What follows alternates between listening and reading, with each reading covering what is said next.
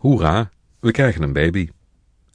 In onze familiekring hing een behoorlijke hoera-stemming, want een van mijn schoonzusjes had net bekendgemaakt dat ze zwanger was. Samen met haar man had ze al een zoontje van bijna drie jaar en eindelijk zou hij dan een broertje of een zusje gaan krijgen.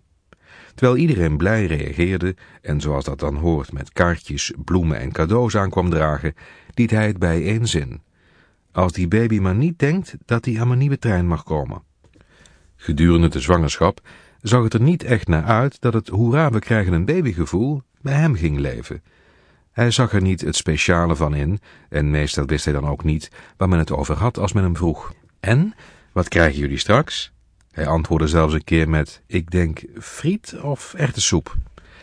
Dat zijn vader het nieuwe babykamertje had geschilderd, behangen en een nieuwe vloer had gelegd, wilden zijn ouders nog een keer samen met hem iets leuks doen voordat de baby geboren zou worden.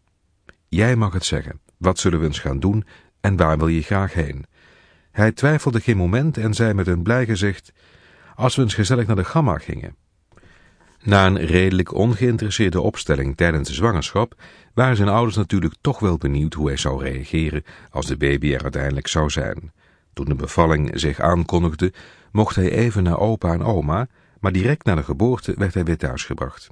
Terwijl hij met zijn handen in zijn zakken naar het slapende broertje stond te kijken, zei hij, je mag best met mijn trein spelen, hoor.